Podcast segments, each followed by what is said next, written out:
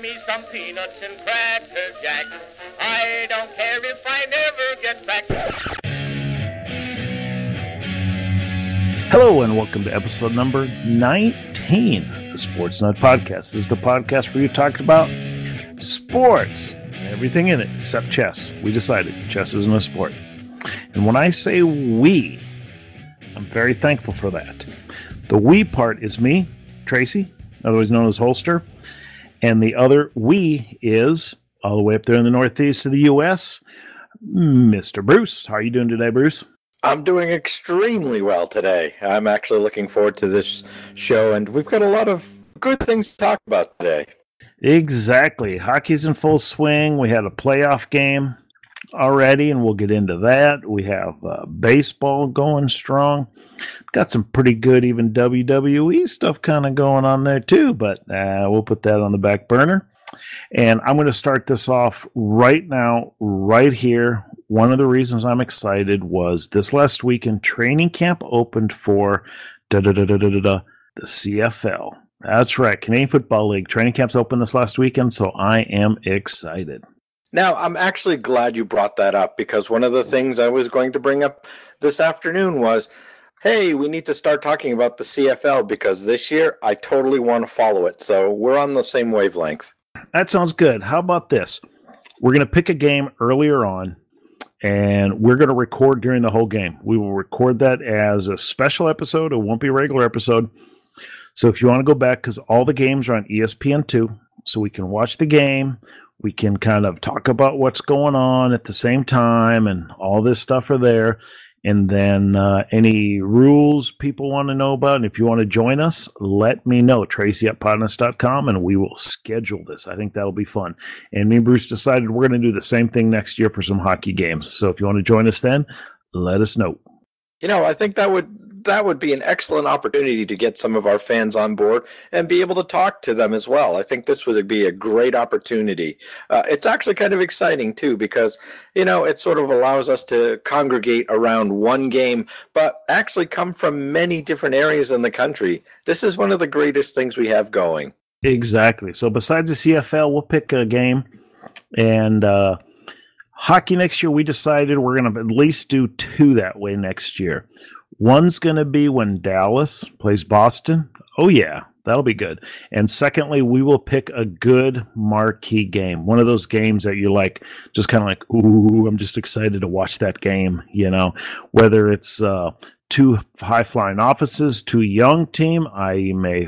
Leafs and Oilers, or we're going to have two defensive teams, or what, we will pick a good marquee matchup, and we'll also pick. So again, if you want to join us, Tracy at podness.com, and I will let you know what, when, where, and even have your input to make sure if we got a couple people that can't make it one game, we will try to do another one.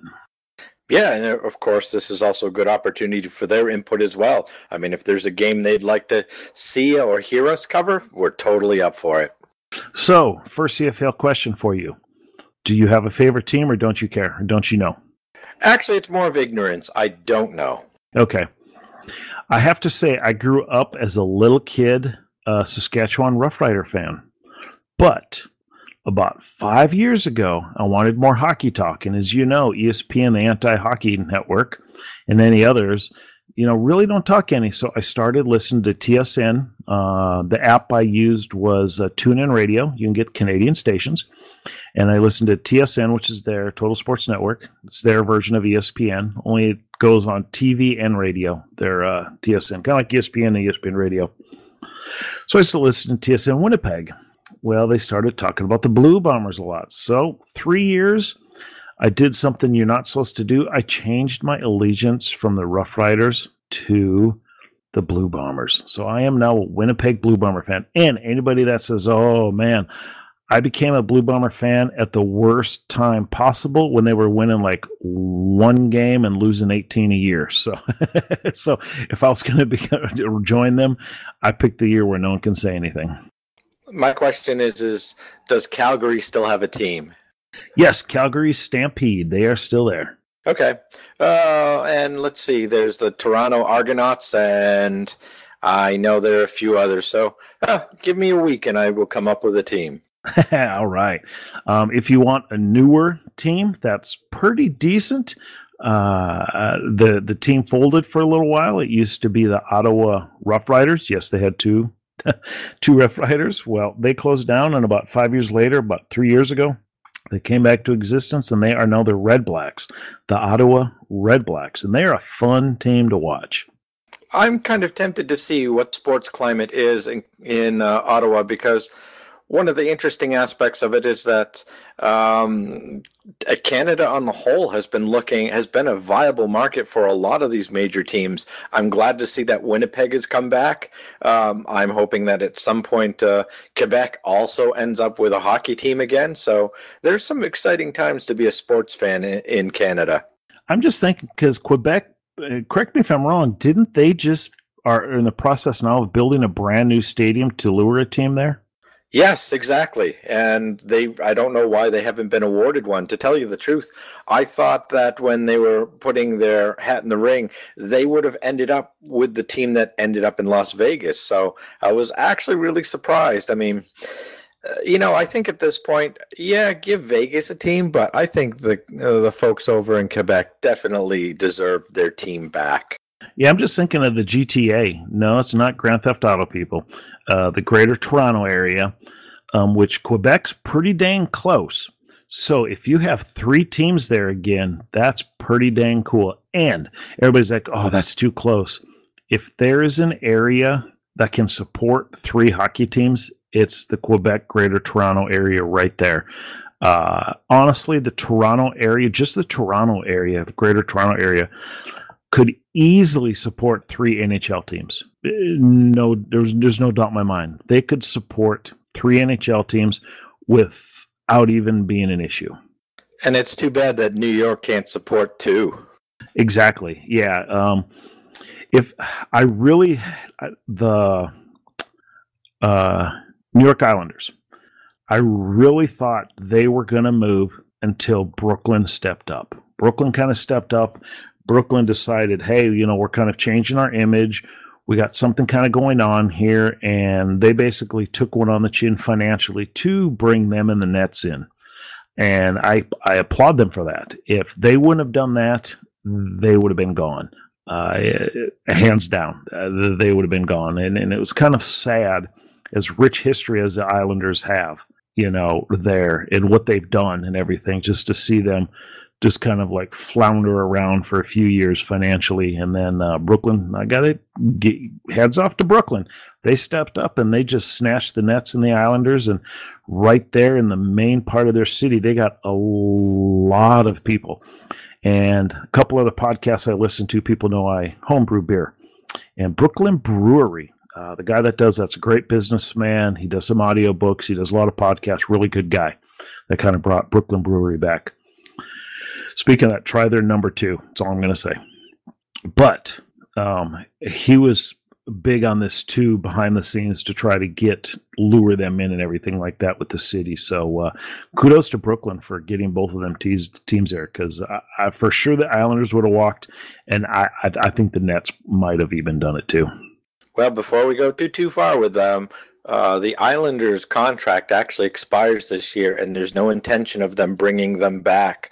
So the Islanders' future is very much up in the air. And I wouldn't be surprised if that was also part of the reason of what caused the Islanders to change captains mid-ship this year, because they made a lot of moves that didn't make sense to me. And so I'll be very curious to see how this actually plays out. I think one of the things, and I'm not gonna rip all over Barclays, but the fact of the matter is that I think they've priced themselves too much. I think that they overspent on the stadium, and in turn, they tried to overcharge on those tickets, because I looked at a couple of boxing events this year.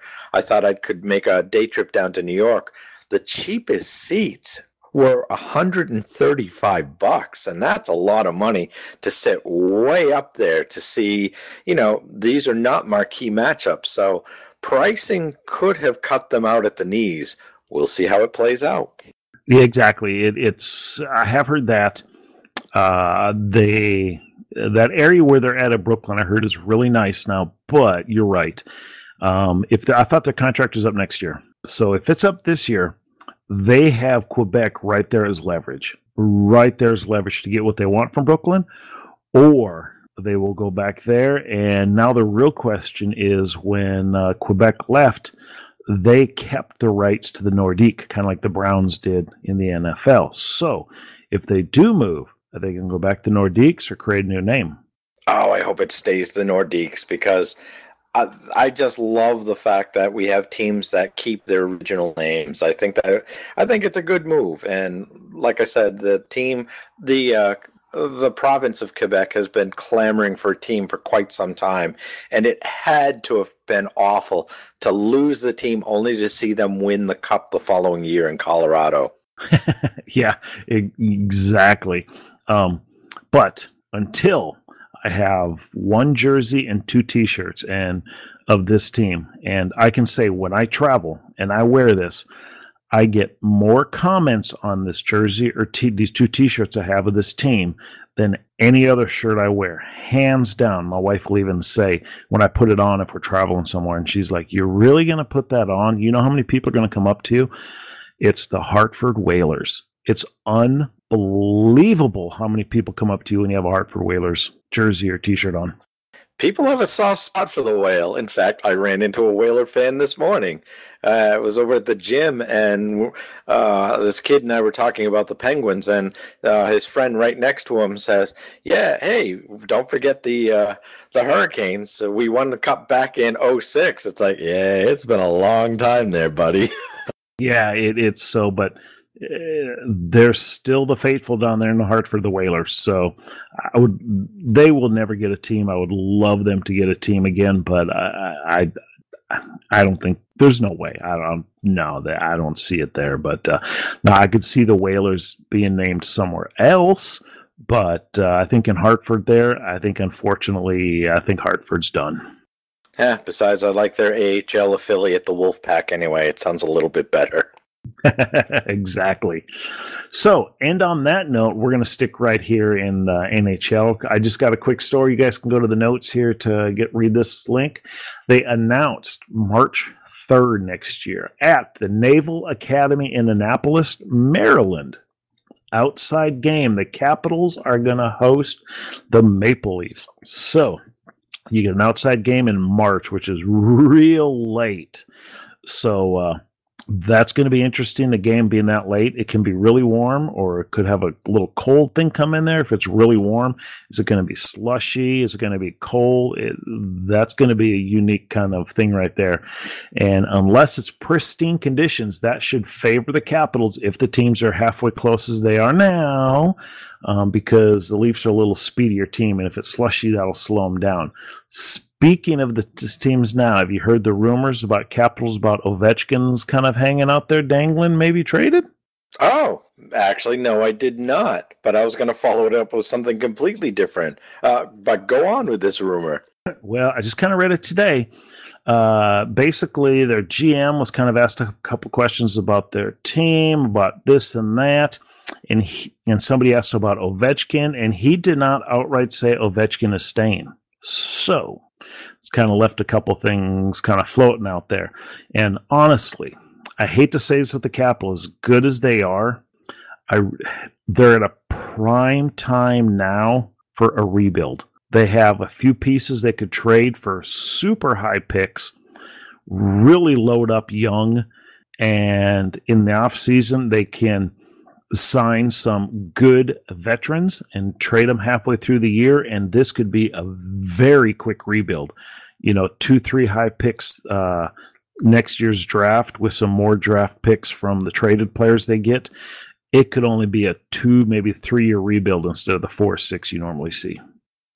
I'm not sure what to think about that, because, I've never really considered them a team that needs that kind of rebuild, but I guess I could see it. I think one of the things that interests me are teams like Chicago, who always seem to have young talent coming in at the right time, which allows them to jettison maybe some of the lesser productive veterans, because I know that Oduya is back out in the unemployment line. So I never considered that. for Washington because Holtby is still fairly young, and their defensive core, they're probably one or two players away from that. But, I never really thought about that.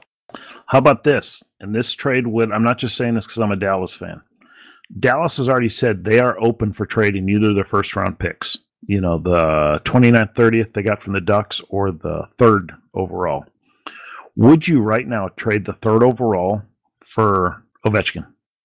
Well, if I'm the Dallas Stars, I am, because you've got all the players already in place. You're probably missing maybe one or two key players, but geez, there's a whole lot of offense there. And with Ben Bishop as your goalie now, you could stand a couple of attacks, even if your defense is a little weaker. I would say yes. Yeah, like I said, I hate to say that just because I'm Dallas, but and then kind of looking around other places, I think the only reason I would say no on that is salary. I think it would be hard for them to get that to fit in there, although Dallas has some room, but it would be hard. A place I see him fitting and fitting well is one of two teams, and I think he would be a massive success for them financially, bringing people back in, because it's a city and area where they want splashes. The two LA teams, the Kings and Anaheim Ducks. I could see both of them going to there, and I think if he went to the Ducks, that would be a nice fit. I think the Kings might want to rebuild a little more, but I think that would give the Ducks a solid place to stand, like to be one of the favorites next year in the West Coast. You're scaring me with this, because as soon as you said a team out that could do well with him, I thought exactly the same thing, because Anaheim plays a really physical game, and oh boy, he fits right into that model. And if he's got a couple of other bangers on the front line with him, oh, holy smoke, that's too scary to think about right now. Yeah, the only reason I put LA in there is LA, same thing what they did with Gretzky. Bring them in for a name to get people in, and while they're rebuilding, and take care of him financially. They won't restructure it. They'll give him the money, and being in LA, they can point him in the right directions to make a lot more money than he would on his contract on advertising and gigs like that. So he'd make just as much off the ice as he would on. So they take care of him financially, just like Gretzky got. And it would take care of the team while they rebuilt for a couple of years. That's the only reason I say that. They have a history of doing that. So that's why I threw, the other California team, I guess more than two teams, but that's why I threw the Kings in there also.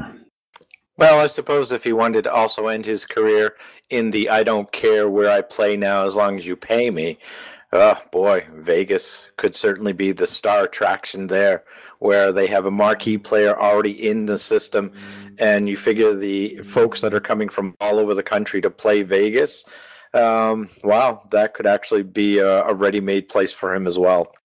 How about this, since you brought Vegas? Something just popped in my mind as soon as you said Vegas. If they traded for him, they gave up a high second-round pick, since they got the top second-round pick. They gave up a high second, which I think would be fair. They're not going to want to give up the number one or the number one that they have, I should say. They're not going to want to do that. But the number one, I think that'd be fair for both sides. Capitals could relieve a lot of money where they could sign some other players for draft picks to bring those in. But if they have a stud Soviet player there, what does that do to bring all these KHL really high-end players? They already signed one.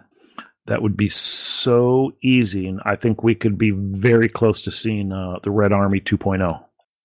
Interestingly enough, now that you bring that up, they may actually leave the KHL anyway, because as we were talking last time, you mentioned a couple of the Russian teams. I know that the bottom line is that the league is in financial trouble now, and I didn't realize it, but there are a lot of players that literally have not been paid for 3 to 4 months now, and some of them are looking to recover some of those losses and jump from the KHL to the NHL. So I don't know how bad that bleeding is, but we may see a flood of Russians entering this year's draft. Yeah, two teams have announced officially they're gone. They're done. And reading a couple others, I will read some KHL news and then use Google Translate. So it's kind of wonky sometimes, but you can get kind of the gist. And rumors are two more teams are on solid footing to fold. So they could lose four teams. If you just think four teams, you know, right then and there, you know, that's about 60 players easily, you know. And marquee, really good players, you're probably talking about 10, you know, 8 to 10 good players, thinking two a team. Every team usually has two really decent players that could start for an NHL team. So that would be 10 high-end players coming in. And a team like Las Vegas that has no team and all their money to spend, they would be just ripe for being solid. I'm just curious of how many players they take in this expansion draft. They're going to take exclusively just to trade for draft picks, which would be very smart. And then get young, just load up on young and try to be good this year, be good in 2 years with a ton of young players. All right. So I was just taking a quick look at seeing how many teams they currently have in their league. So I thought there was 14. Actually, I thought there were 16 teams, but if they lose four, they're down to 10 in that league. So, this could be kind of devastating for them. Yeah, like I said, two are sure. The other two don't know. Just kind of rumors right now. So, and I was going to say, do you ever watch any KHL games? No, I do know that they show up every once in a while on the Fox One network, but really haven't seen very much of it. Yeah, I really watched a lot in September because they start a month before the NHL. And that's when I start, when the training camp starts, I start jonesing for good hockey. Albeit out of the major sports, preseason hockey's generally the best for preseason. It's still not a regular season game. Doesn't feel the same. They don't act the same. They're not. Everybody knows it. But KHL is right there, and we're getting some great, great games. Oh, I stand corrected. There are actually 29 teams. All right, that's there. That feels a little bit better. But even so, losing four teams brings them down to 25. So it's kind of like the NHL in the way. The top 8 teams in each division go to the playoffs. So there you go. Yeah, I thought that was you when you said that. I was like, wait a second. Am I missing something here? Didn't I catch something else about other teams folding or something like that? You know, it's like, I haven't paid much attention to the KHL since October, but boy, did I miss something? And the team I follow really close is the Locomotive. Basically, they were the team a lot of people know years ago that plane crashed and the entire team basically was killed. Oh, yes, I remember that. Yeah, that's when I really didn't have a team. I just watched the KHL and kind of became a fan after that. So, but Petersburg won, or they're going to host the Army Men Victory Parade. So, don't know what that is. Just saw the announcement. So, do you want to comment on the other issue with Ovechkin and Gary Bettman? You can go for that one. I'm going to get a drink here. Well, not so surprising. A couple of weeks back when the players were talking about wanting to play in the Olympics, I believe that Ovechkin was one of the first players saying, oh, without a doubt, I'm totally playing. And then the NHL said, no, you're not, or you'll be fined. And that came up again today. And so apparently Bettman is planning on speaking with the owner of the Capitals with the intent of, if you allow Ovechkin to go, you can prepare your team for some heavy fines. So I'm wondering in some ways if, you know, maybe unloading him is probably going to get rid of two problems at once. One, they can get some high draft picks for him. And two, they could get rid of the potential political nightmare this will be for them. Yeah, that's what I'm saying. He's in Capitals are in a good place. Like I said, the rebuilding might be very quick for them if they wanted to go down this road, if they did. 1 year of, But then I think, like you said, they got a young little core kind of going on there and then some older pieces. They spent a year trading those older pieces in. Very fast rebuild. I think they'd be back up. So now the question for you, did you watch the game that was on last night, game 1 of the Stanley Cup? I did not. I was running errands, but I had it on the radio. And when it got to 3-0, I turned off the radio. Well, just what we were talking about last week about an offsides call gets called, has nothing to do with the play. It's barely even a nuisance when PK Subban gets called offsides for having like half a skate over the line, wasn't even near him, nothing to do with anything. I think he was even standing still. He was offsides. I'm not going to say that, but stuff like this just really changes the momentum, and I'm going to stick to that too. What I was last week about wanting to get rid of the challenging of that. Well, from what I understand, Bettman and the NHL think, well, it's only impacted 22% of the games this year, and this is one of those games, I suppose, that is included, but I don't think you're going to find many supporters for that. I guess we'll see. Yeah, no, I like I said, it's not going to go anywhere, but it just changes the aspects of the game so much on stuff like this. So, especially if you're a Nashville fan, you're like, what the, but last night the better team did win. If you watch the game, the better team won. Would have been a lot better of a game, I think, if that wouldn't have happened, but yeah. Well, from what I saw, the game winner on NHL tonight, I saw that the shot that went in that killed them, honestly, that really should have been stopped. So I don't know if Rene just decided that he had enough and stopped playing or what, but that is not a goal you lose the game on. Yeah. It's... And it just had to be hard on Nashville, too. They're so close. They've been, just getting, knocked around for years, having a good team, and just this close into losing there. But right now, Pittsburgh is just such a juggernaut. It's just, I was really hoping that old pro wrestling thing they used to always say in 7, the irresistible force meets the immovable object. It's going to happen, And I was really hoping this was the juggernaut, just going against, stifling, punch you in the face defense. And game one was not that. Was not that at all. Try as you might, I'm just going to be petty here.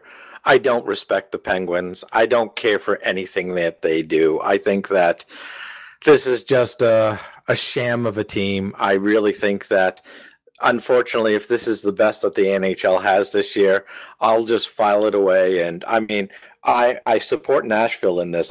I'm hoping that they win, but let's face it, you're correct. I mean, the firepower is there. I mean, Malkin is just unbelievable. I just think that he's just an incredible player. Maybe not as highly mentioned as maybe Sidney Crosby, but I don't like Crosby. He's just such a crier.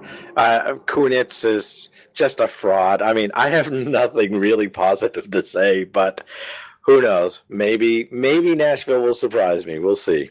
Yeah, there's a website out there, and I forgot it. I haven't been there in over a year. It's all devoted to how much Sid the Kid cries and gets over on stuff.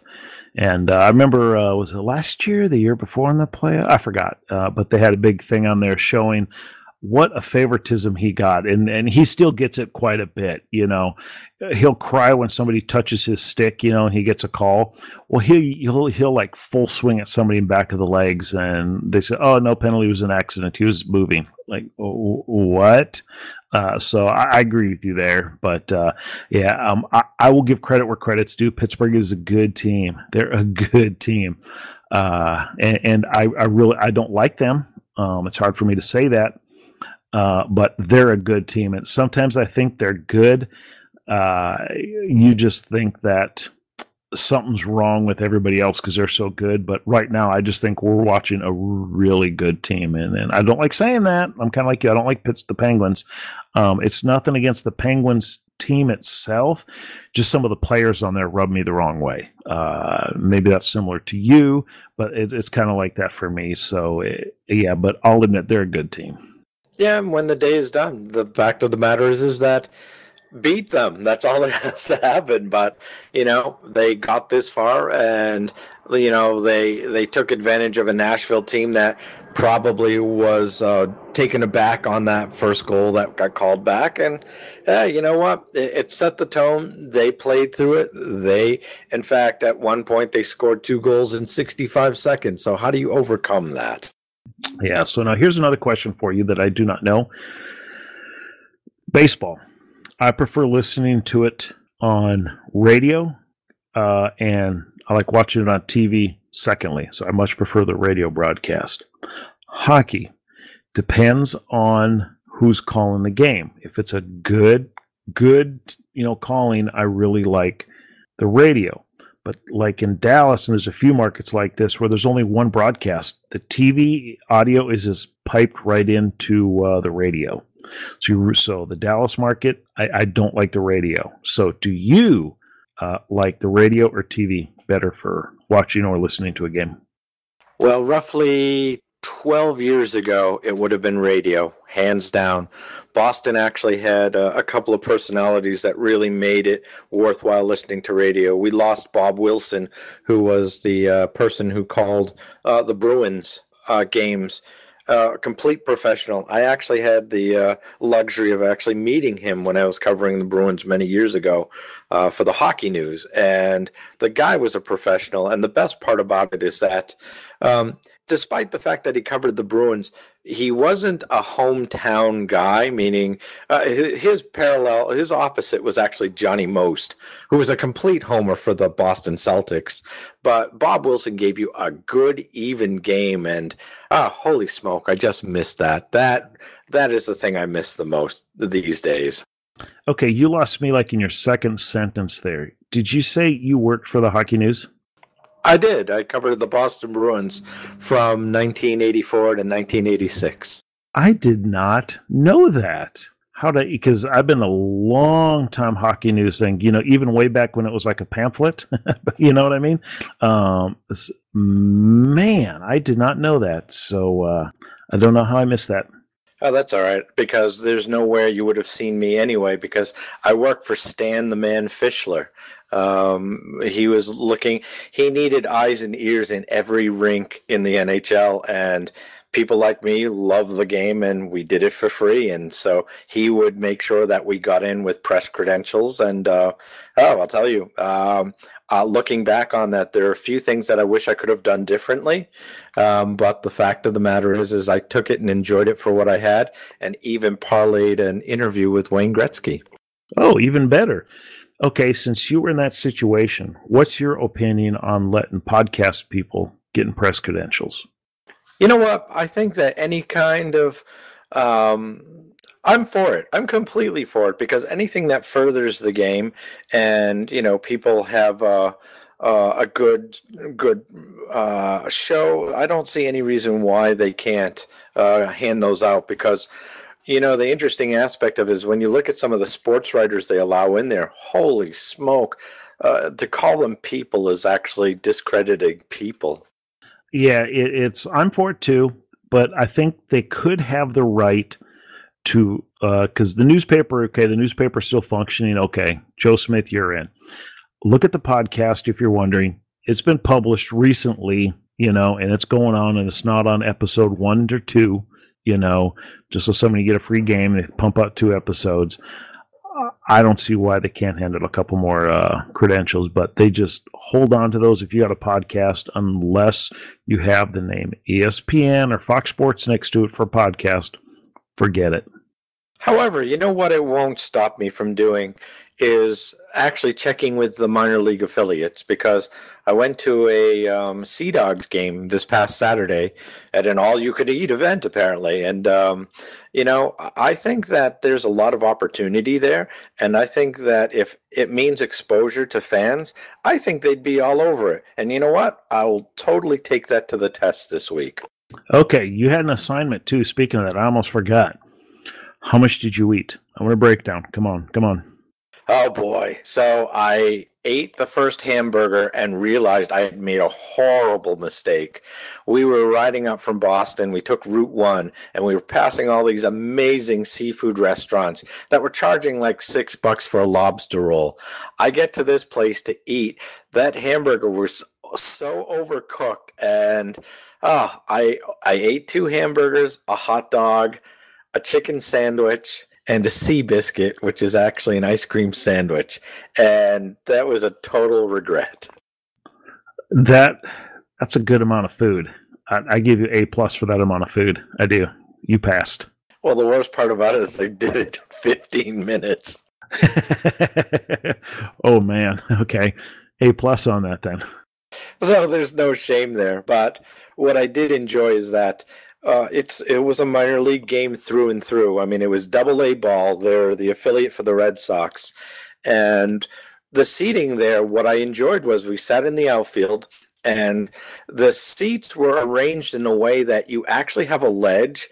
There's 3 seats to a section, and each section has 5 sets of sections in there. So there was nobody around us, and the chairs are kind of like patio furniture, which meant that you had a fair amount of room.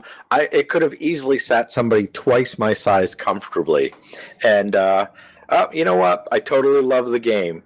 And this was, if you've never been to a minor league game, go. It's cheap and you'll enjoy it. Yeah, pretty close to us here. We got the Frisco Rough Riders, Double-A for the Rangers.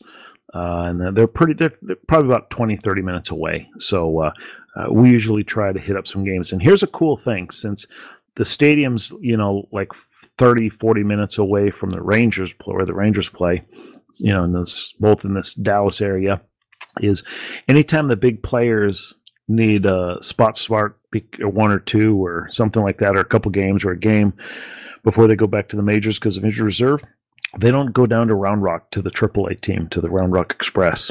They actually go right to AA Frisco. It's right there. They play. And so usually you can own advance. So you can, like last year, nephew is in town and found out, Rangers ace pitcher. Oh, my mind's going blank right now. He's from Japan. My mind is going blank. Darvish. Darvish, thank you. I have no idea why that is. Darvish was pitching, so we got a couple of tickets and went to it. And so standing right there, you know, when he was warming up, because it was so close, you know, you're like 10 feet away, go around and watching him pitch, you know, and you could just, after like 2 batters, when he settled in, you could see the difference between a Double-A player and an ace for a Major League Baseball team, you know. So, yeah, we have a Double-A team here, too, and you are correct. They are fun to go to. Well, the best part about it is that you saw a Major League pitcher for roughly maybe $10 to $14. And the best part about it is that you didn't have to see him at Rangers Stadium where you're paying probably $35 to $50, and you're not even remotely close to him. Oh, and it even got better. It was, they didn't announce this before the game. Beltre was coming off too. So that game, Beltre actually played the entire game at third base that game. So that was cool. So we got to see Beltre, you know, and Darvish. For a cost of what? A soda? Yeah, we got really good seats. I think they were $14, maybe $15, and the really good seats. Put it this way, you know, we could hear, you know, when the umpire was talking to the batter coming up and stuff like that. Well, one quick note I will make of the Double-A game. You're right. The big difference between a lot of this, too, is how they play the game. Interestingly enough, I still think that a lot of the players are still learning the basics in some respect, because at one point, well, actually, this happened 3 times in the game. Not once on a fly ball did any of the players talk to each other out there. And that is so important because, you know, even though it was a shallow fly ball to right field, the center fielder should have at least been talking to the right fielder, or at least the infielder coming out the ball should have been aware of that. Well, and communications is kind of key in the coaching. Boy, is that really suspect. Yeah, it's if you're like baseball, you know, MLB.tv, everybody knows about that, all the games. They have one for the minors, and it's like $30, $35 for almost every minor league you know, single, double, and triple A team. You know, it's like $30-35, you know, streamed, you know, and a little different, you know, obviously there's no commercials, but most of the feeds isn't like a TV feed.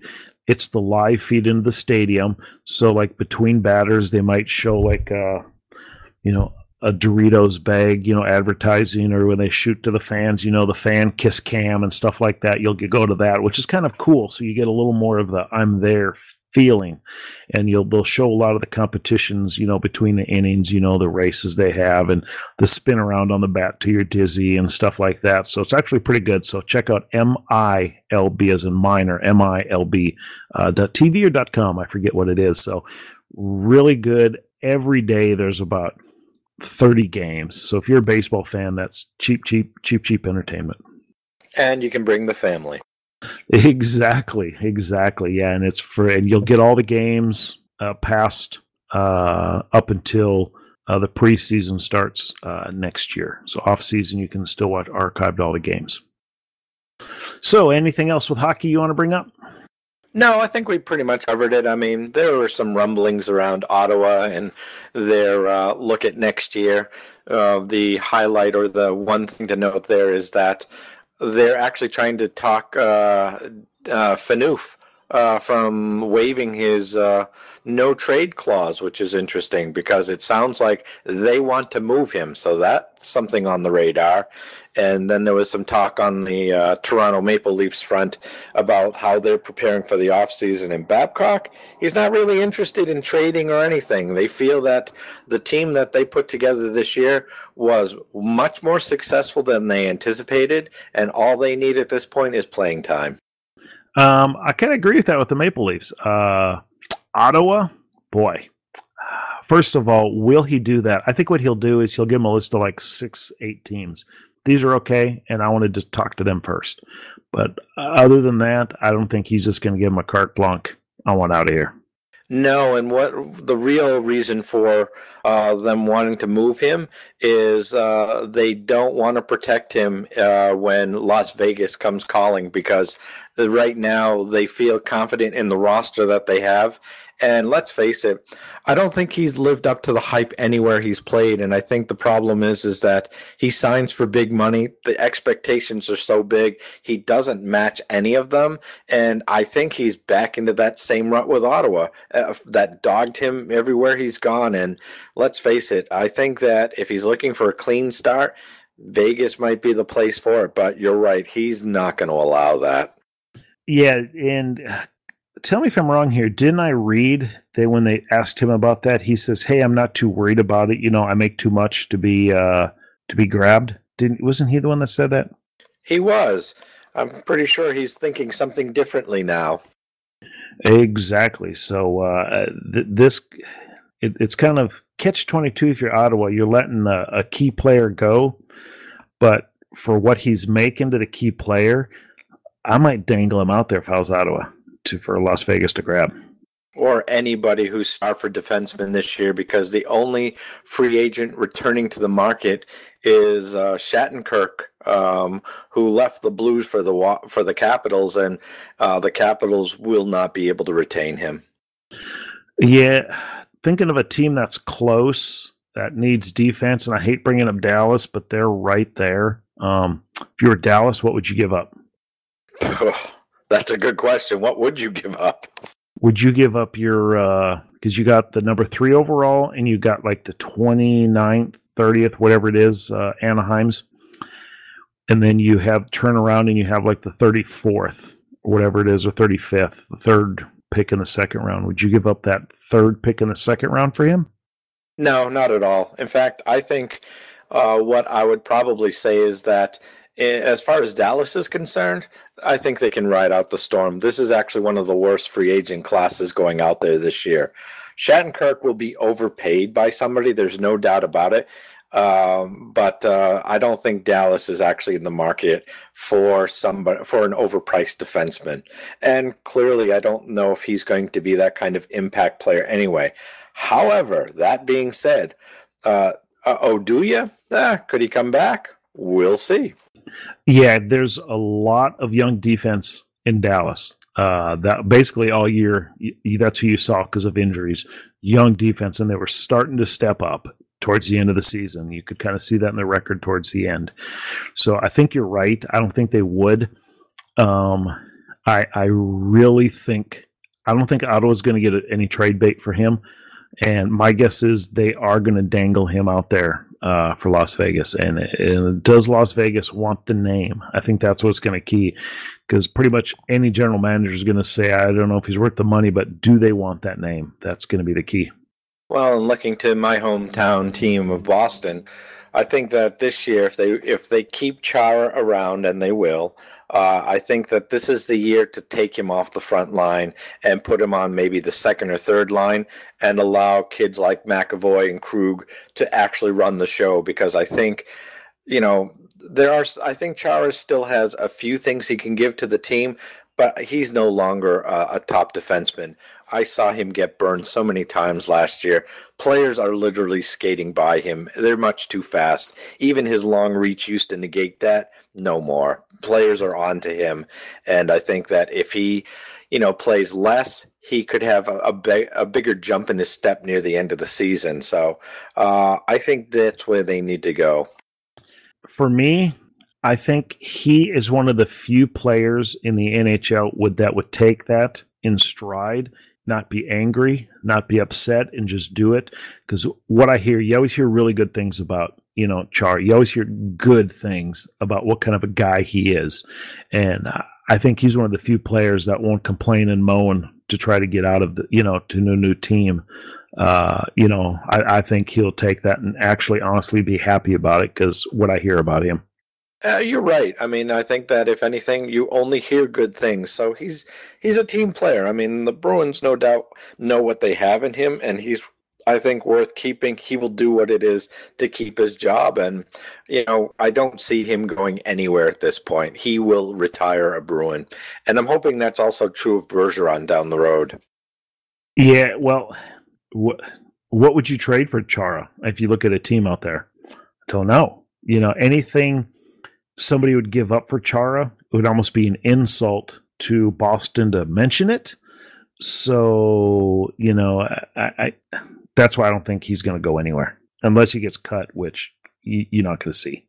No, and I think ultimately, I see him transitioning as a defensive coach when his playing days are done. I see that, or he'll do something with the Czech Olympic team. I was going to say he's going to go right to the KHL. I was going to say that. And then 3-4 years in the KHL, he'll come back to the NHL in some fashion. Unless he takes an office position temporarily in the Boston, whether it's PR where he learns the business and he's an assistant coach that you don't see on the ice for a year or two, then I see him getting a bigger role in the coaching. If he gets one of those, PR / coach's helper, you know what I mean? I see that in Boston, since he's liked by the team, he's liked by the fans, and in the most part, he's liked by most NHL players. He did a couple cheap shots here and there, but anybody that plays defense for that long is going to be the same thing with like the Harper brothers, for the North Stars. I guess they did play down here in Dallas for a year or two. Same way with them. Everybody loved them, but you're playing defense and you're a hard player, you're going to get some cheap shots in at other players now and then. But as a whole, he's liked. So I think that PR coach's helper would be a fantastic role for him. Yep, without a doubt. Well, anything else before we cut this podcast off? Well, I'll tell you what. How about two quick things? You were talking about surprises in the major leagues this year, Major League Baseball. So your team you mentioned was?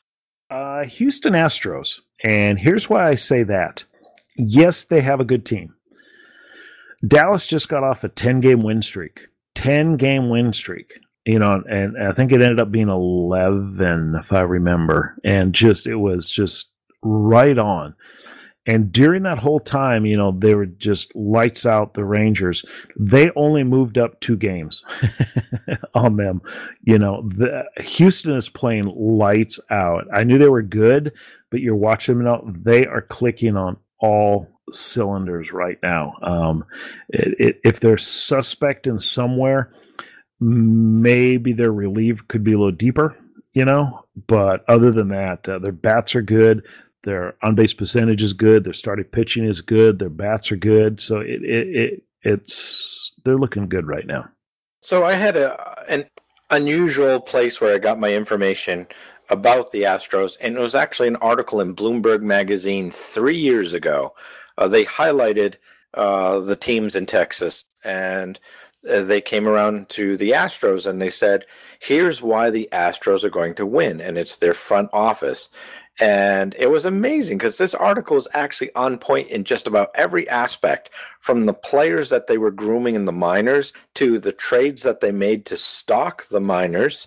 And I think another big key acquisition was actually not a player, but Nolan Ryan, because look at all of the years that he had assisted Texas with their team, and it was really unfortunate that they ended on such a bad note, because I know he would have loved to have stayed with the Rangers, but that just didn't work out, and now he's doing front office with Houston, and it's no surprise that that team overall is doing well. On a fantasy note, I actually tried to get Ketchel as one of my starting pitchers, but ended up with McCullers, which was not too bad. And I had traded for Charlie Morton, although he did go on the DL on by surprise this week. But you know what? The Houston pitchers are right where it's at. So I wasn't surprised, but I am glad to see them with this kind of success. Yeah, and it was nothing the Rangers did per se to Nolan Ryan. He just lost the bid. He lost the bid to buy the Rangers, him and his partner. And that rubbed him the wrong way. He quit the next day and went to Houston like 2 days later. So the Rangers really didn't do anything. Speaking of the Rangers, have you seen at the Ranger game, he has season tickets. He used to be an owner. Do you see who's starting to photobomb the TV crew and the camera people? Do you take pictures? Do you see who's starting to photobomb people and photographs? Tell me it's George Bush. It's W, baby. Some people started noticing it. All of a sudden, you know, he's in these backgrounds standing up and everything, and they kind of asked him, and he says, if I see the camera, I'm going to photobomb you. Oh, yeah. He says, I can do that now. So love that. Whether you like him politically or not, that is just flipping awesome. Well, when you've taken the highest position in the country, if not the world, what's there left to do? Yeah, just photobomb. But speaking of that, and they about every fourth, fifth game, they have a little thing and they show a new. Do you see what he's doing now? Pretty much full time. W. No. He is. Do you know he's a painter? Oh yes, I've seen those. A very good painter. When he was in office, anybody that died while they were in the service, he's starting right down the line. He's painting a picture of every one of them and donating it to the family. I think that's just great. You know, that is very cool. Very, very cool to do. So if you can see something, he's pretty good. Better than I thought. First, I thought it was some kind of gimmick, you know, type thing. Any ex-president could just like throw paint on a page and that's art, and they sell it for a lot of money, but he actually has a little talent there. So moving aside off of that, the question I had is, are you actually playing fantasy baseball this year? Yes, this year I only have one team. Normally I have about three. This year, just time, commitments, and stuff, because baseball, fantasy takes a little more time than football. And I can honestly say, having one team, I'm actually doing better than when I try to do three, because I'm spending a little more time on that one team.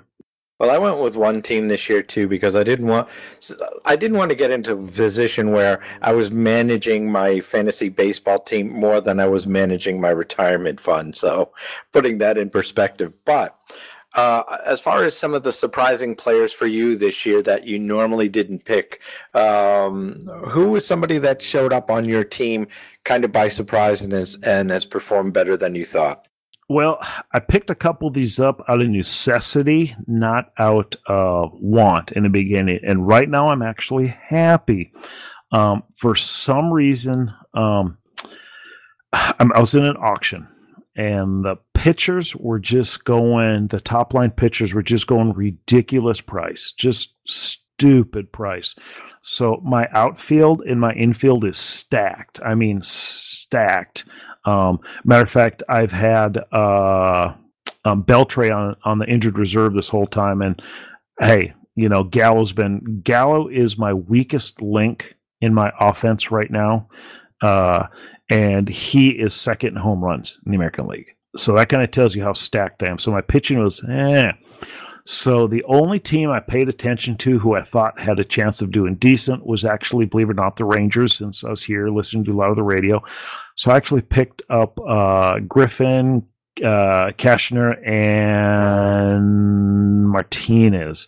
And right now the Rangers starting pitcher is second in baseball. You know, this for the starting pitchers for quality starts and length and ERA.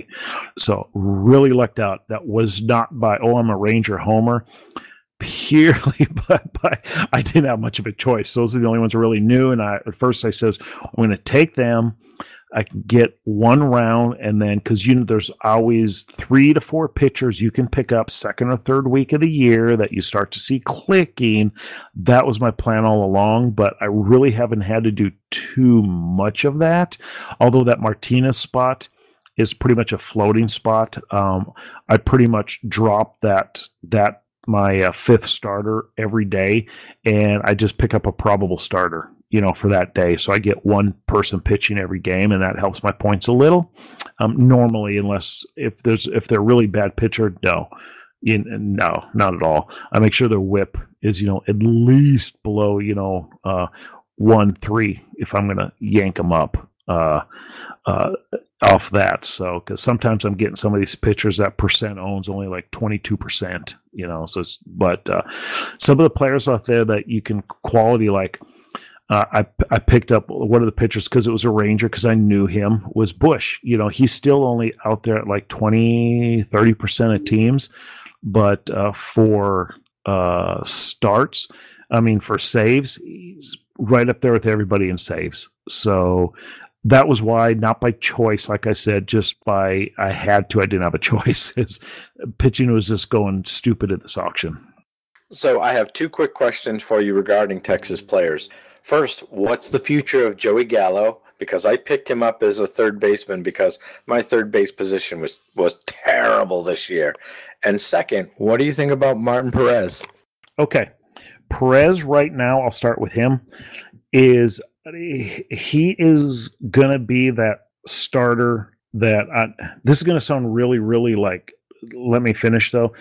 Players like Perez is how you win, in my opinion, win the champions in the fantasy baseball.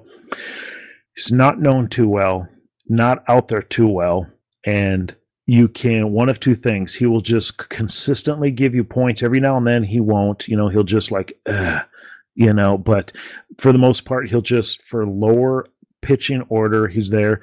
And secondly, if he starts to become where he's starting to be a point master, he's huge trade bait where you can pick somebody else that might be close, but to fill another need. So Perez, I think, is good. I have him stashed on mine too. Here's a good thing about Joey Gallo, and he's available too for a lot of you people out there in most of the leagues. I think last time I checked on ESPN, he was like 30-some% only.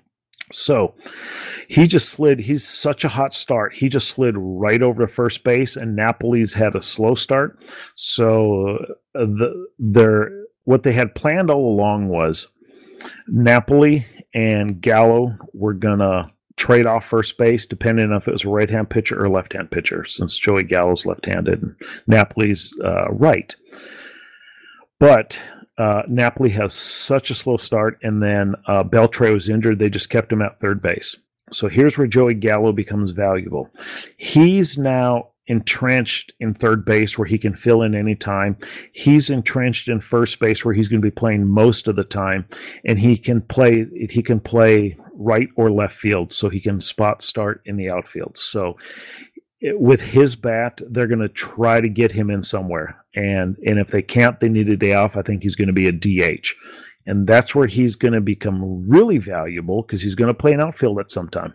Because every team, the outfielders get those hamstrings all the time, so he's going to play out there. So in probably about 3 weeks now, about my rough 3 to maybe 4, definitely by All-Star break, you're going to be able to slot him in third base, first base, designated hitter, or outfield. So that's where he becomes very valuable. All those positions, just stick him in. So here's one of the trends that I see in a lot of baseball players this year. I see players exactly like him because right now he's got 16 home runs and 33 RBIs, which is phenomenal. He's also got a .205 batting average, which is killing me. But the funny thing is I've also got Chris Davis from Oakland, who's kind of the same thing. You know, he's got the double digits RBIs and home runs, but he's lucky if he's batting over 200. I think his average is going to pick up because since he's having such a good start, they're going to use him to protect Beltre or Beltre to protect him. More than likely, him to protect Beltre. So they're going to pitch around Beltre a little bit because he just came off like swinging good his first game back last night. And so then they're going to have to pitch to Gallo because now they're, I don't want to say pitching around him, but he's been the one solid person after the first week who's been pretty solid almost every game except for the average. And the Rangers knew with him he's always going to have a little lower average because he's going to strike out a little bit. But he is going to, you know, last night he had what, 450, 460 shot? He's going to have just those, you know, just off the bat like, dang. So average is going to come up because they're going to use him to protect Beltre, I do believe. Well, then it's cemented. I'm going to keep Gallo because I don't have to worry about my third base position anymore. And I'm going to pick up Martin Perez and drop I just picked him up too. Garza, actually. He had gotten off to a good start, but then the last 2 starts he's been terrible. So I know it's pulling the trigger a little quickly, but Garza's 33. Whatever he had left, I think, is long gone. And I think Perez is going to have much more value the longer the season goes on. So you've made my decision for me. I'm taking no responsibility if my opinions are wrong. Like I said, I'm just thinking that because I see good things. I think not this year. I think towards the middle of next year and the year after, he's going to really hit his stride. I don't think he'll ever be an ace, but I think he's going to be one of those pitchers where he'll go to another team after the Rangers. So many good pitchers do this with the Rangers. It's unflippin' believable. And they become that really solid number 2 to number 4 pitcher. Really solid in that position. Just slot him in and he's good to go. And I think in not next year, but the year after, I think that's what he's going to be. And that's right about the time he's a free agent. Like so many aces out there. I think it was, you remember a few years ago when the Rangers went back-to-back World Series? One of the games, I didn't even know this, the Rangers had more aces on their team in the past than any other team in baseball that now pitch for other players. That's their other team's ace. It happens so much out there, you know. They'll either nurse them back to health in the minors for 3-4 years, and they have like half a good year, and they become a free agent. Or they become the first free agent, you know, they can, they're gone. So it's just frustrating sometimes. Well, I think with Martin, I can't go too wrong with him because the thing is that if he loses a game, he's not destroying me like some of these other players are because, I mean, what I'm looking for is, you know, let's face it, I'm lucky. I've got Kershaw on my team. And when he loses, he doesn't cost you like 2 or 3 runs or more than that. But some of the other pitchers, when they lose big, and I need to have that stop. And Perez, he loses some games from time to time, but he's not going to kill you with, you know, outlandish ERA or whip. So I think he's worth the gamble. Yeah, another thing about the Rangers in their system is pretty much everybody, you know, has that 1 game, 2 games in the year where it's starting to be a blowout win. They just take it on the chin for the team and just stay out there. Rangers do not believe in that ever, you know. So they're one of the few teams that are constantly bringing pitchers up and down, up and down, up and down in the background, you know, as much as they can, you know, before they lose the rights to do that. So their bullpen is fresh. So that's a good thing there. So odds are, and with Martinez's psyche right now, is they do not want him to get that, you know, really bad feeling in his mouth. So if he does have a blowout, I think it's just going to be one of those fluke things, you know, 4 or 5 runs in an inning, they pull him, and that'll probably be about it. That's, you know, could maybe not, but that's, they're going to have a really tight string on him. So. All right, well, that certainly stretched things out a little longer, but this is good information for me, so I apologize to our listeners out there if it was all about me. That's right. So good. And on that note, if you guys ever want to join us, please join us. Even if you don't want to talk, you can just sit in the background, and every 10 minutes and go, Tracy, you're stupid. Hey, that's fine. I can live with that. Email Tracy at podnos.com. Same in question, comments, corrections, and concerns. Just let us know, too. If you want to get hold of Bruce, send it to me, and I'll forward it over to him. So that's it. Everybody have enjoy this episode. Thank you for taking time out of your busy schedule, downloading and listening to it. Everybody have a good day, good week.